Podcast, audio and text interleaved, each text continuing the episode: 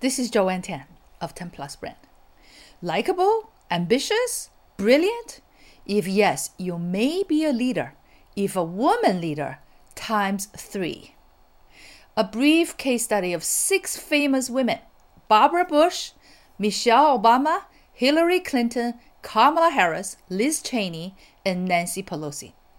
I will rate the top two or three for the first two categories of ambition and brilliance. Three of them are ambitious Hillary Clinton, Kamala Harris, Nancy Pelosi.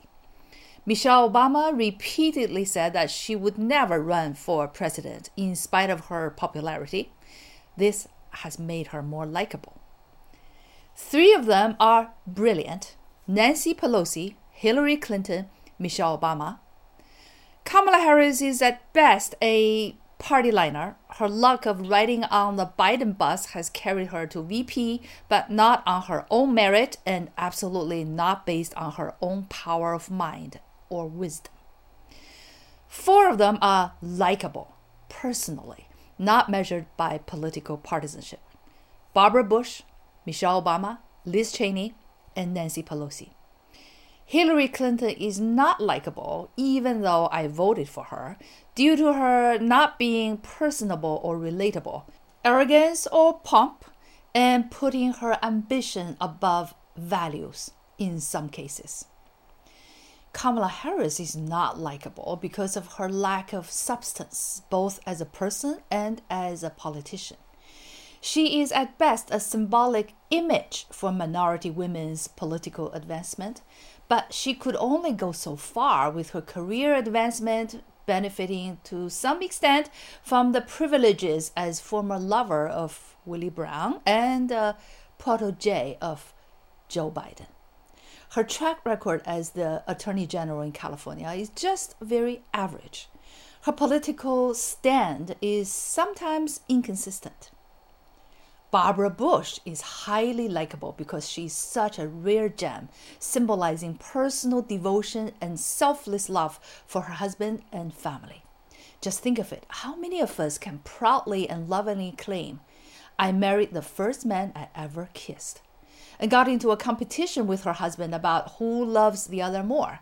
George H.W. won by dying after her and put these words on his tombstone quote, he loved Barbara very much. Unquote. She lived a simple but not simple life with wholesomeness, faith, character, love. She commands respect. Liz Cheney does not rank on the top for either brilliance or ambition, but she's respected for her unwavering belief in and undaunting fight for democracy even at the cost of her reelection. Whether you're Republican or Democrat, her power of character is not deniable. Michelle Obama is likable because of her authenticity, values, non threatening intelligence, and not alienating social background. Her choice of not running for high office has protected her against much viciousness, hatred, and injustice. Disregarding politics, Nancy Pelosi is a wholesome, courageous, faithful, brilliant, skillful, passionate, and compassionate person. At the end of her daughter's documentary, Pelosi in the House, Nancy quoted a saying that perfectly summarized her career and her character. When someone dies and faces God's question, Where is your wound? Isn't there something worth fighting for during your life on earth?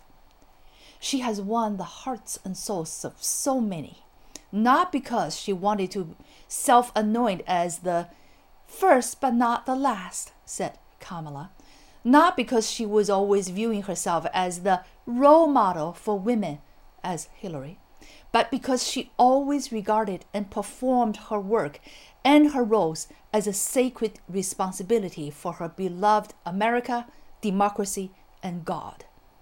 She described herself as a workhorse.